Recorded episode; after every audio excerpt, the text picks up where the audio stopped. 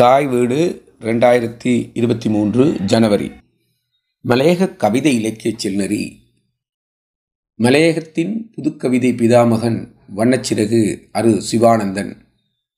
எழுதி வாசிப்பவர் மெல்லியப்புசந்தி திலகர்.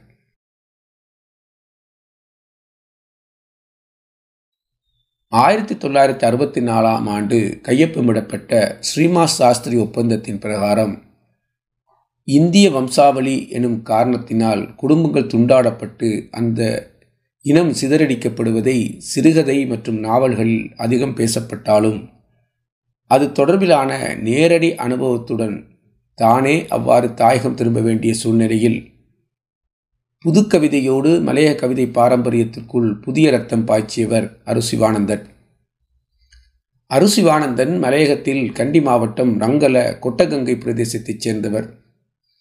இலங்கையில் அவர் வாழ்ந்த காலத்தில் அரசியற் செயற்பாடுகளிலும் கவிதை இலக்கியத்திலும் அதிக ஈடுபாடு காட்டியுள்ளார்.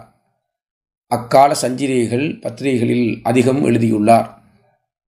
ஆயிரத்தி தொள்ளாயிரத்தி அறுபதுகளின் பிற்கூறுகளின் முனைப்பு பெற்ற இடதுசாரி இயக்கச் செயற்பாடுகளில் அதிக ஆர்வம் கொண்டு செயற்பட்ட ஒரு போராளியாகவே கவிஞர் சிவானந்தனை காணலாம். அவரது அரசியல் இயக்கச் செயற்பாடுகள் அவரை புரட்சிமிக்க கவிஞராக உலாவரச் செய்துள்ளது. கீழைக்காற்று போன்ற இடதுசாரி இயக்கங்களுடன் செயற்பாடுகளை பேணி வந்துள்ள கவிஞர் அரு சிவானந்தன் முழுக்க முழுக்க மக்கள் பற்றி பாடும் புது கவிதைகளை மலையகத்தில் பிரசவித்துள்ளார். இலங்கையை பிரிந்து ராமானுஜம் கப்பலில் இந்தியா போக வேண்டிய நிர்பந்தத்தில் அரு சிவானந்தன் எழுதிய சென்று வருகிறேன் ஜென்மபூமியே என்கிற கவிதை ஒரு வரலாற்றை பதிவு செய்யும் மிக முக்கிய கவிதையாக அமைகிறது. அப்போது வெளிவந்த நதி என்கின்ற சஞ்சிகையில் இடம்பெற்ற அந்த கவிதை ரெண்டாயிரத்தி ஏழு நவம்பர் டிசம்பர் இதழ்களில் அந்தனி ஜீவாவின் கொழுந்து சஞ்சிகைகளிலும் இடம்பெற்றது. அன்றைய நாட்களில் இந்தியாவுக்கு நாடு கடத்தப்பட்ட ஒட்டுமொத்த மலையக மக்களின் குரலாக அந்த கவிதை ஒலித்துள்ளது.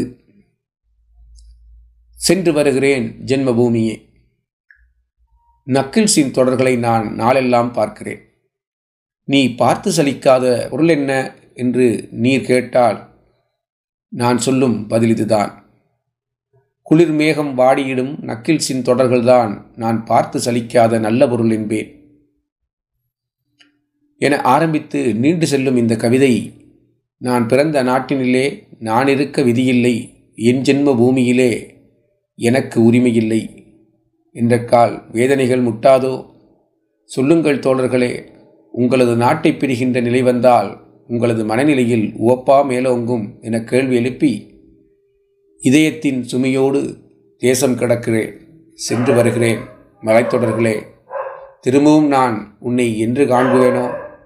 சென்று வருகிறேன் தோழர்களே திரும்பவும் நாம் ஒன்றாய் என்று மலை ஏறுவோமோ?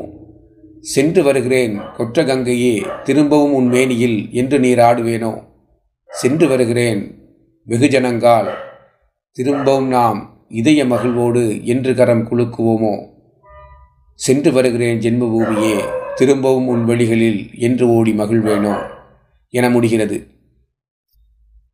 மறைந்த கவிஞர் அரு சிவானந்தன் பற்றிய பதிவுகளை மீள நினைவுறுத்துவது மலையக மற்றும் ஈழத்து இலக்கிய சூழலுக்கு முக்கியத்துவம் உடையது அதற்கு காரணம் மலையக கவிதை இலக்கியத்தின் கவிஞர் அரு சிவானந்தன் வகித்திருக்கக்கூடிய பங்கு. ஆயிரத்தி தொள்ளாயிரத்தி எழுபத்தி ஆறாம் ஆண்டிலேயே மலையகத்து சூழலில் புது கவிதை எழுதியவராக அரு சிவானந்தன் வெளிப்படுவது முக்கியத்துவம் உடையது தமிழகத்திற்கு சென்ற பின்னரும் கூட அவரது படைப்புகள் மலையகத்தை பற்றியதாகவும் தமிழக அரசியல் சூழல் பற்றியதாகவுமே அமைந்துள்ளது. இத்தகைய போர்க்குணம் கொண்ட கவிஞன் மலையகத்தின் மரபு வழி கவிதை மரபில் இருந்து புறநடையாக புயலாக கிளம்பி வந்த கவிஞராக அரசிவானந்தனை பார்க்க முடியும். மலையகம் குறித்த அவரது கனவை பாடும் புதிய நாற்று இவ்வாறு அமைகிறது. புதிய நாற்று. தேயிலை செடிகள் மீது தின்றலில்லை புயல். இலைகளும் பூக்களும் இறந்து விழுந்தன. இன்னும் என்ன? செடிகள் மாத்திரம் விரைத்து நிற்கும். பன்றிகள் வந்து வேர்கள் பறிக்கும். குன்றுகள் நோக்கி புறாக்கள் பறக்கும். காகங்கள் சிலது சிறகுகள் விரித்து சற்றே கரையும். காலங்காலமாய் தங்கள் மீது எச்சங்கள் விட்டதை தேயிலை செடிகள் திரும்பி பார்க்கும். பாடல் ஒன்று மனதில் புரளும் தொண்டன் கோழி கூவி இனி யாரின் வரவு எங்களை துளிர்விக்கும்? எம் பூக்களை ஆக்கும். கேள்விக்கு பதிலாய் நாங்கள் நாங்கள் என்றே பதில் வரும். தேயிலை செடிகள் திரும்பி பார்க்கும். யாருமல்ல குனிந்து பார்க்கும். அங்கே புதிய நாற்றுகள் புடைத்து கிளம்பும். இந்த நம்பிக்கையே மலையகம் மீதான சிவானந்தனிடம் எஞ்சியிருக்கின்றன. கடல் கடந்து சென்று விட்டார் என்பதற்காக நாம் அரு சிவானந்தனை மலையக கவிதைச் சூழலிலிருந்து வேறுபடுத்தி பார்ப்பது அபத்தமாகிவிடும். ஏனெனில் அவர் தமிழகத்தில் இருந்து கொண்டும் மலையகத்தை பற்றியே எழுதியும் பேசியும் வந்துள்ளார். அவரது கனவு மலையகம் பற்றியதாகவே இருந்து வந்துள்ளது. மலையக மக்கள் விடுதலை பெற வேண்டும் என்பதை அதிகம் தனது கவிதைகளிலே வெளிப்படுத்தியுள்ளார்.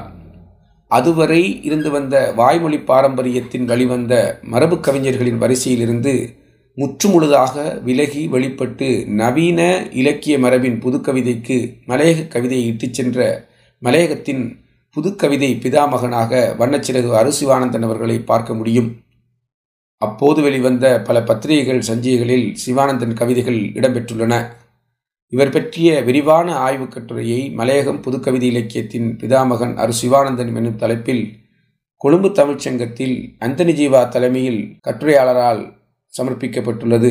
மகுடம் ரெண்டாயிரத்தி பன்னிரெண்டாம் ஆண்டு இலக்கிய சிறப்பெதிரிலும் வெளிவந்துள்ளது. அதே நேரம் ஆயிரத்தி தொள்ளாயிரத்தி எண்பத்தி ஆறாம் ஆண்டு சென்னையில் மலையரசி பதிப்பகத்தின் வெளியீடாக வெளிவந்த இவரது கவிதை தொகுதியான வண்ணச்சிறகு இலங்கையில் வாக்கியா பதிப்பகத்தினால் சென்று வருகிறேன் ஜென்மபூமி எனும் தலைப்பில் ரெண்டாயிரத்தி பத்தொன்பதாம் ஆண்டு மறுபதிப்பு செய்யப்பட்டுள்ளது. மலைய கவிதை இலக்கிய செல்நறி தொடரும். நன்றி.